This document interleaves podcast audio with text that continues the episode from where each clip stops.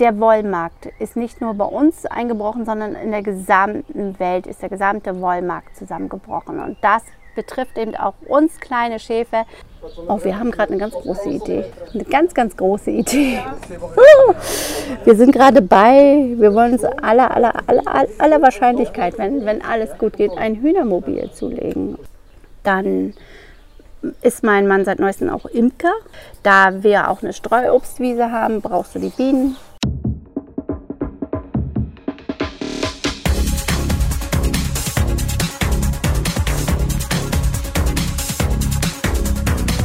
Wissen zum Mitnehmen. Hier ist Ihr Podcast-Kanal der IHK Neubrandenburg für das östliche Mecklenburg-Vorpommern.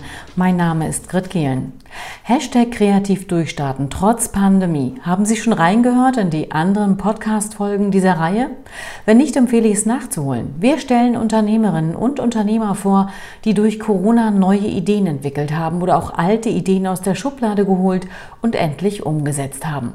Heute stelle ich Ihnen Anja Derbignac vor. Vor 20 Jahren hat die Unternehmerin als eine der ersten auf der Insel Usedom einen Hofladen in Lütow im Hinterland der Insel gegründet.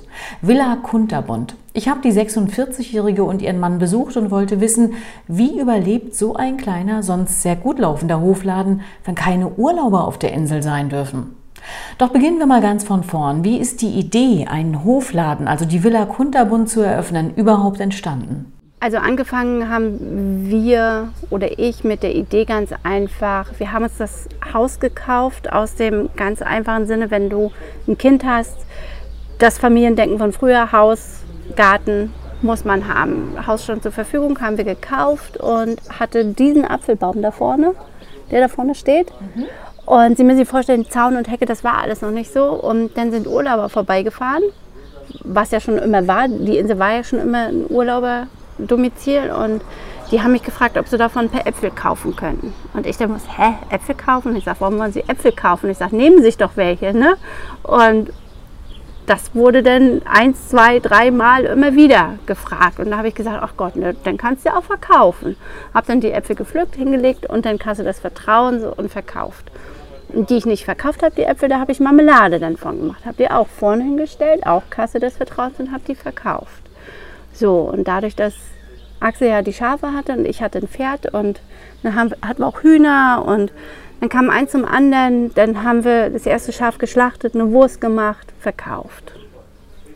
Und dann im Endeffekt 2003, mit 2003 haben wir uns professionell damit selbstständig gemacht, mit damals diese Ich AG, kennen Sie das? Und, und damit damit haben wir durchgestartet praktisch. Ich habe mich von meinem damaligen Arbeitgeber kündigen lassen, damit ich einen Tag arbeitslos bin, um in diese Fördermaßnahmen reinzukommen, weil diese Ich AG hatte ja zwei Jahre lang die Krankenkasse bezahlt. Und so sind wir durchgestartet. Und dann kam einfach eins zum anderen. Wir haben ganz viel probiert, was verkauft werden kann. Ich habe alte Tontöpfe aus einer aus unserer alten Gärtnerei hier hinten, habe ich mir einfach alle geholt und habe die angemalt, habe die bepflanzt mit irgendwas, habe die verkauft. Ging, ging aber auch nicht. Was haben wir denn gemacht? Dann haben wir angefangen, hat Axel, haben wir mit Brotbacken, haben uns überlegt, dann hat Axel den Brotbackofen selber gebaut. Das Beste einfach an dem Ofenbau war, er hat sich eine Linie aufgezogen auf dem Fußboden und fängt an zu mauern, den Sockel praktisch. Ne? Und passend zu diesem Sockel und weiß ich was, für die Ofengröße hatten wir die Schamottplatten, die du ja brauchst, gekauft. Wir wollen anfangen, die Schamottplatten reinzulegen. Da merken wir, er hat zu groß gemauert. Er hat auf der Außenlinie gemauert und nicht auf der Innenlinie gemauert. Aber genau dieses zu groß Mauern hat das gemacht, dass wir in diesem Backofen genau 25 Brote, diese Kassenbrote, so wie wir sie backen, halt auch reinkriegen. Und hätte das nicht gemacht, hätten wir die gar nicht so reingekriegt. Und das hat alles so, ich sage immer, wenn wir was gemacht haben, entweder hat es gepasst und war richtig oder es war doof und äh, du konntest alles verwerfen, aber so, so wie viele Kundschaft mich immer fragt, so, das war das Ihr Traum? Haben Sie das geplant? Haben Sie das, wollten Sie das so? Ich sage, wissen Sie was? Das ist alles passiert. Wir haben hier nichts geplant. Es passiert einfach alles. Frau Debniak, das klingt jetzt alles so einfach. Äpfel verkauft, Marmelade gekocht, Schaf geschlachtet und dann die Wurst verkauft. Aber da hing doch ein bisschen Aufwand dran, oder? Ja, natürlich. Da hatte ich ja damals von der IHK. Ich weiß nicht mehr, wie heißt sie nochmal, Frau? Seidel? Frau Seidel, genau. Und die hatte ich ja damals da befragt, wie man überhaupt, und dann habe ich bei einer Schulung, glaube ich, mitgemacht. Also so einiges weiß ich auch nicht mehr, das hat in mein Gedächtnis verdrängt, warum auch immer. Und die war eigentlich aber von Anfang an praktisch mit dabei. Und die hat da einfach dann auch ein bisschen mit, mitgeholfen, das alles zu starten und zu organisieren. Und das war ganz gut, dass sie da war, die Frau. Wie läuft es denn heute? Wie groß und umfangreich ist das Angebot in der Villa Kunterbund in Lütow mittlerweile? Ach Gott, unser Angebot hat sich sowas von erweitert. Die alten Sachen wie das Brot ist geblieben, das Fleisch ist geblieben. Aber wir haben mittlerweile nicht nur noch Lammfleisch, sondern wir haben Wollschweine züchten wir und schottische Hochlandrinder züchten wir. Und das haben wir auch voll ausgebaut. Das haben wir das volle Sortiment von Steak, Hackfleisch, Burger Patties, Salami, Leberwurst, haben wir alles da. Ich sehe auch Kleidung. Ja, die lassen wir anfertigen aus unserer Wolle. Und zwar die Wolle, äh, die haben wir bis dato immer, Görlitz in Sachsen, Rieger Betten. Da kam der Vater immer von dieser, die haben ja, Rieger Betten ist ja auch zu DDR-Zeiten war es ja auch, ne? Eine Firma, die übernommen worden ist. Ne? Und die wurde ja nach der Wende, haben sich die ehemaligen Besitzer die wieder angeeignet oder ich weiß nicht, wie, wie das ging, aber und die Tochter macht das mittlerweile. Und die hat den Vater dann immer hochgeschickt, hat das Wollkontingent, was wir hier hatten, immer holen lassen. Dann ist es dort runtergegangen. Dann haben die eine Produktpalette, dann kannst du die Sachen daraus anfertigen lassen und kannst du hier in deinem Laden vermarkten. Und das haben wir bis dato auch immer gemacht. Ja, Marmelade, die ich halt selber mache. Und was geblieben ist, wo ich immer gedacht habe, zwischendurch, hm, brauchst keine Marmelade mehr machen, die Leute wollen es nicht mehr, jetzt wollen sie es wieder. Dann ist mein Mann seit neuestem auch Imker, weil unser Imker im Dorf ist verstorben. Von dem haben wir immer Honig bekommen. Und da wir auch eine Streuobstwiese haben, brauchst du die Bienen. Also hat er sich auch noch das Imkern angeeignet. Der gibt auch einen Honig. Dann machen wir mit der Mosterei Linie, mit der Mosterei Linie in äh, Lipno sitzen die. Mit denen machen wir Saft zusammen. Die kommen immer zu uns, dann machen wir ein Mostfest dann kann erst das ganze Dorf kommen und die Obst bringen und vermosten lassen und anschließend machen wir unseren Saft. Den verkaufen wir. Dann habe ich von einer jungen Frau aus Anklam, die hat, glaube ich, vor drei oder vier Jahren hat die auch durchgestartet. Die macht Gemüse, eingelegtes Gemüse macht die. Ganz tolle Sachen, so Currygurken, Rotkohl, Weißkohl, Rotkraut, Sauerkraut, also richtig tolle Sachen macht die. Dann habe ich von einer Jungfrau aus dem Dorf, die ist Apothekerin eigentlich, hat fünf Jungs und macht noch Schmuck nebenbei. Den verkaufe ich auch. So, und dann habe ich noch von der, ich weiß nicht, kennen Sie die äh, Marina, Marilädchen? Nein. Die habe ich vor Jahren mal auf dem Markt. Ich bin damals nämlich noch auf Märkte gegangen, da habe ich die kennengelernt. Und die macht total tolle vegetarische Brotaufstriche. Und die verkaufe ich auch noch mit. Also das klingt, als hätten Sie alles super im Griff. Haben wir auch.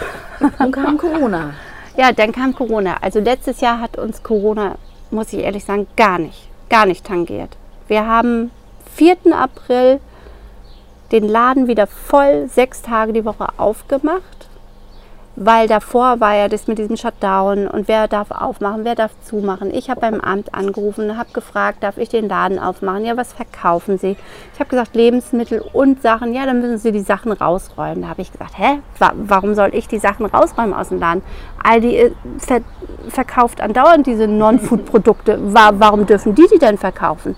Ja, dann sagt er zu mir am Telefon, ja, na, dann machen Sie auf. Ich sage, na, ich werde ja sehen, wenn hier jemand kommt vom Ordnungsamt und sagt, nee, du darfst es nicht. Ne? Und ich muss sagen, wir hatten dann, weil ich auch ein bisschen Angst hatte, habe ich dann gesagt, gut, wir machen nur telefonisch, auf telefonische Nachfrage. Und die telefonische Nachfrage war letztes Jahr dann im Endeffekt so doll, dass wir dann gesagt haben, wir machen auf. So, und das ging bis in November rein. Bis Wirklich, bis alles Schluss war. Alles gut. Und November ist ja sowieso, im November habe ich nur noch freitags geöffnet und ab Dezember ist der Laden geschlossen. So, dann kam ja dieses Jahr Ostern und dann fing das ja wieder an, alles mit Corona. Ja, was machst du? Wie, wie verkaufst du? Wie schlachtest du? Ja, dann haben wir geschlachtet und haben auch wirklich Lammfleisch halt gut zu Ostern vermarktet. War wirklich alles gut und haben gesagt, komm, wir schlachten noch eine Portion Lämmer, weil es wird ja laufen. Aber es lief eben nicht. Ne? Es war wirklich wie so ein, für uns nach sechs Jahren wirklich gut wirtschaften, war es wirklich, wo ich gedacht habe, hallo, was ist denn jetzt los? Es war so gut wie gar nichts, vereinzelt mal welche da. Ne? Und dann bin ich durch einen ganz dummen Zufall, eine Freundin hat mir einen Link geschickt von der Friedhold-Seite, dass das äh, Landwirte bei denen über diese Friedhold-Seite im Internet Fleisch vermarkten. Aber dieses System dieser Seite ist ganz einfach so, du musst, kannst nicht bestellen und dir wird zugeschickt. Es ist kein Internetshop. Die Leute müssen schon zu dir in den Laden kommen. Die können sehen, was ich habe, können das bestellen und müssen zu mir kommen und das kaufen. Und dann bin ich mit denen einfach in Verbindung getreten und war auch ein total netter Kontakt. Habe innerhalb von fünf Minuten hatte ich meinen Hofladen eingerichtet online und habe so dann halt angefangen Fleisch zu verkaufen und wirklich auch in der Richtung, wo ich gesagt habe, die Leute haben gesagt, das ist gut. So, so haben wir uns das vorgestellt. Und äh, aber dadurch, dass eben immer noch wenig Leute da waren auf der Insel, war es eben noch nicht so gut, dass wir sagen können, ja, wir haben jetzt, wir haben es jetzt wieder geschafft, wir sind jetzt wieder da, wo wir hinwollen. Und dann habe ich mit dem Moritz von Friedhold einfach, äh, der hatte so eine Umfrage ge gestartet im Netz, wer möchte mitmachen an so einem Forschungsprojekt, wie kann man noch besser, noch mehr vermarkten, wie kann man einfach sein, sein Rind besser loswerden. Und da ist ja dieses, äh, dieses Cow-Sharing praktisch. Da, so betitelt er das Cow-Sharing. Und dann habe ich gesagt, komm, jetzt machen wir da mit. Wir mussten zwar jetzt auch eben Sachen eingehen, die wir eigentlich nicht machen wollten. Wir mussten uns verpflichten zu liefern. Äh, wir mussten uns bei Facebook anmelden, was ich bis vor drei Wochen, bevor wir dieses Cowsharing gemacht haben, überhaupt nicht daran gedacht habe, mich jemals bei Facebook anzumelden. Das war für mich immer so ein rotes Tuch. Da habe ich mir gesagt, Facebook, nee, das willst du im Leben nicht. Und wir haben es jetzt einfach gemacht. Und das hat uns wirklich innerhalb von zwei Wochen haben wir ein Rind vermarktet und nur an Leuten von der Insel oder bis Greifswald. Das ist jetzt wirklich das Neueste unter Corona. Unter Nicht-Corona wäre das, glaube ich, nicht passiert. Definitiv wäre es nicht passiert. Ich wäre nicht bei Facebook gelandet. Definitiv nicht. Und für alle Interessierten wiederhole ich nochmal den Anbieter fürs Cowsharing, also Kuhteilen. Mehr erfahren Sie im Internet unter www.friedhold.de. Frau Debniak, Ihr Fleisch kann man jetzt also online kaufen und die anderen Produkte aus Ihrem Hofladen? Es wird sich aus Fleisch wird es bleiben. Okay. Alles andere verkaufe ich im Regelfall eigentlich so gut, dass ich mit der Produktion gar nicht hinterherkomme. Der Fleischverkauf war also das Einzige, was Ihnen während der Pandemie weggebrochen ist oder auch noch was anderes? Der Wollmarkt ist nicht nur bei uns eingebrochen, sondern in der gesamten Welt ist der gesamte Wollmarkt zusammengebrochen. Und das betrifft eben auch uns kleine Schäfer. Wir konnten unsere Wolle nicht mal an den Wollhändler abgeben, der die bis dato für einen Euro bei uns gekauft hat. Jetzt hat er gesagt, entweder hole ich sie umsonst oder für maximal 5 Cent. Aber die Wolllager in Deutschland waren halt knüppeldicke voll. So, so sind wir auf unserer Wolle sitzen geblieben. Was macht Axel? Er guckt sich bei YouTube irgendein Video an, wie man Wolle pressen kann, wie ein Heuballen fängt die Wolle einzupressen zu einem Heuballen, weil, weil das ja wahnsinnig viel Platz wegnimmt. So, und so konnte er sieben Bags, ne? Mhm. sieben so eine Bags, die ja wahnsinnig viel Platz wegnehmen, in einen so einen Silobund praktisch reinpacken. So, das haben wir dann gemacht. So, dann hatten wir die Wolle zu stehen und dann haben wir geguckt, was kannst du noch damit machen. Und dann ist uns eine Firma aufgefallen in Ammersee, Bayern, die pellettieren die Schafwolle zu einem Naturdünger, zu einem Naturlangzeitdünger. Und dann haben wir auch erst hin und her gerechnet mit einer Pelletiermaschine. Schaffen wir uns eine Pelletiermaschine an? Machen wir das selber? Wie kannst du Geld verdienen? Und wir sind dann nachher drauf gekommen, ist der Markt überhaupt da, um sowas verkauft zu kriegen? Und dann haben wir gesagt, gut, es gibt Leute, die sitzen zwar in Bayern am Ammersee die machen aus unserer Schafwolle Pellets, haben ein ganzes Silo bunt Schafwollpellets mit Schenker zu dem runtergeschickt und haben das pelletiert praktisch wiederbekommen und vermarkten das auch seit Anfang diesen Jahres. Ist natürlich sehr, sehr verhalten, weil die Leute nicht wirklich wissen, was das ist und wie das wirkt und wie das angewendet wird. Und das starten wir jetzt durch Corona praktisch als Langzeitprojekt. Das ist wirklich so ein, so ein, so ein ich denke mal, das läuft irgendwann, aber nicht dieses Jahr, nicht nächstes Jahr. Ich denke mal, die Leute müssen wirklich wissen und selber erfahren, dass es funktioniert. Was heißt denn, dass es funktioniert? Ist erstmal ein Langzeitdünger, weil die, es sind ja ganz viele, sehen ja die Inhaltsstoffe da drin. Ne, da ist ja Stickstoff drin, Kalium, Magnesium und das gibt die Wolle innerhalb von sechs Monaten an die Pflanze ab. Also man sagt so, für sechs Monate reicht dieser Dünger. Und äh, du kannst es, äh, wenn du jetzt Pflanzung machst, ganz einfach Topf- oder Kübelpflanzung, machst du einfach unten ein bisschen was ran und dann ist es gleichzeitig noch ein Wasserspeicher. Das kommt noch dazu. Wenn du gießt, du brauchst bloß alle drei Tage gießen oder alle vier Tage. Und wenn es regnet zwischendurch, brauchst du gar nicht gießen dann brauchst du dich überhaupt nicht darum kümmern, um deine Topfpflanzen. Und dadurch, dass dieser Dünger halt langsam abgegeben wird, ist es für die Pflanze natürlich, du hast stetig immer eine, eine gut aussehende Pflanze. Und ich habe auch teilweise, wir haben es ja selber bei uns ausprobiert bei den Pflanzen, ich habe das Gefühl gehabt, ich habe so ein kleines Hornfeilchen, ein ganz normales Hornfeilchen genommen und das ist hier vorne, das ist wirklich auf das Zehnfache explodiert, dieses Hornfeilchen. Dank dieser Schafwollpellets. Und wir machen das mit den Tomaten, machen wir das schon seit letztem Jahr. Machen wir das einfach unten an den Tomaten ran und wir kriegen Hammertomaten. Also ich kann mich nicht beschweren. Und es ist noch gleichzeitig gut gegen Schnecken.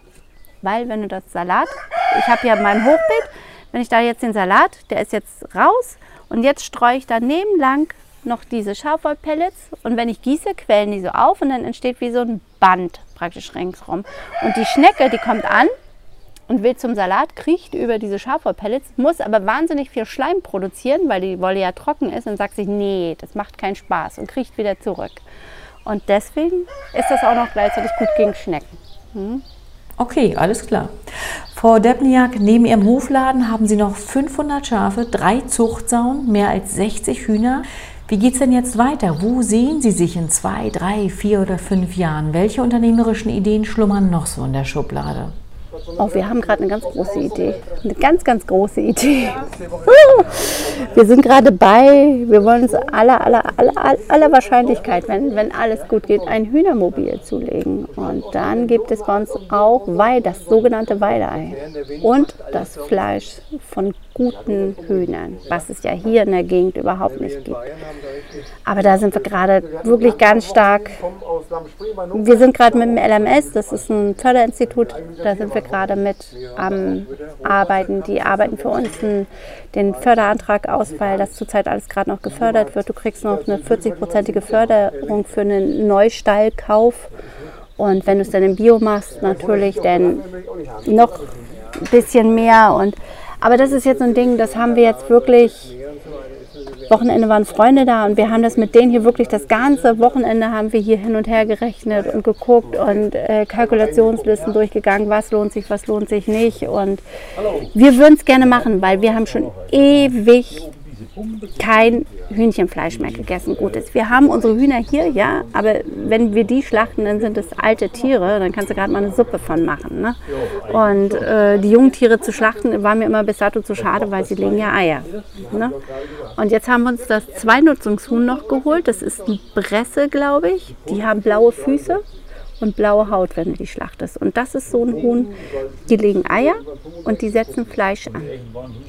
Und die wollen wir am Ende des Jahres, wollen wir dann mal einen Kopf kürzer machen und gucken, wie die schmecken und wie das einfach mal ein Rechenspiel, Rechnen für uns. Wie, weil es muss auch alles wirtschaftlich sein. Du kannst so lieb und nett zu deinen Tieren sein, wie du willst, aber wenn du Geld verdienen willst, muss es wirtschaftlich sein. Sie sind jetzt seit 20 Jahren Unternehmerin, eine erfolgreiche Unternehmerin, immer offen für Neues. Wenn Sie die 20 Jahre Revue passieren lassen, würden Sie alles wieder so machen? Ah, das finde ich mal eine ganz schwierige Frage. Eine ganz, ganz schwierige Frage, wieder so machen. Ich weiß ja nicht, ich, vorhin hatte ich gerade wieder einen Kunden da, der mich gefragt hat, auch ausgefragt hat und, und er, er möchte das auch machen. Und, in, und ich finde es immer schön zu sehen, dass sich junge Leute, der war 25, habe ihn gefragt, wie alt er ist, und Ich finde es schön zu sehen, dass junge Leute das machen möchten. Aber ich glaube, die gehen heutzutage alle mit einem blauäugig an diese Sache, an absolut blauäugig, weil wir wissen, was das heißt. Das heißt 365 Tage im Jahr arbeiten. Wir haben seit 20 Jahren keinen Urlaub gehabt. Meine Kinder kennen keinen Urlaub. Die kennen das nicht in Urlaub fahren. Ne? Das, das musst du wissen, wenn du Landwirtschaft machst. Es sei denn, du machst sie in einem Stil, wo du deine drei Angestellten hast, wo du wegfahren kannst. Aber so wie wir das hier machen, das musst du wissen, ob du das machen möchtest oder nicht. Dann frage ich mal anders, sind Sie glücklich als Unternehmerin? Ab und zu ja. Richtig glücklich. Aber es gibt auch andere Tage, definitiv. Aber dieses rundum, rundum glücklich und weiß ich was. Ich bin zufrieden, zufrieden mit der Arbeit, die wir machen, die wir machen dürfen, die wir können. Das heißt glücklich. Ich bin glücklich, dass ich meine Kinder habe, meinen Mann habe, den Hof habe, die Tiere habe. Und wenn alles gut läuft, dann bin ich glücklich. Glücklich, das bin ich jetzt auch. Vielen Dank für das Interview, vielen Dank für die offenen und ehrlichen Worte, denn mal ganz ehrlich, wir sitzen hier gerade so idyllisch bei einer Tasse Tee und schönstem Wetter. Ich kann schon verstehen, dass viele junge Leute diesen Traum von einem eigenen Hofladen auch träumen. Düngerpellets aus Schafwolle, Fleischvermarktung per Facebook. Das ist neu und notgedrungen, aber erfolgreich durch die Pandemieauflagen entstanden. Und bei Ihnen, was mussten Sie durch Corona unternehmerisch anpacken oder erfolgreich ändern? Melden Sie sich gerne in der Pressestelle der IHK Neubrandenburg für das östliche Mecklenburg-Vorpommern. Wir sind immer auf der Suche nach erfolgreichen Beispielen aus der Wirtschaft für die Wirtschaft. Ich sage danke fürs Einschalten und Zuhören und hoffe, Sie konnten aus diesem Podcast etwas für Ihr Business mitnehmen. Bis zum nächsten Mal. Ciao, ciao, sagt Ihre Grit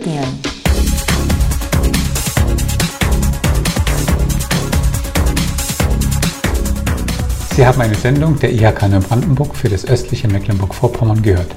Vielen Dank, dass Sie dabei waren.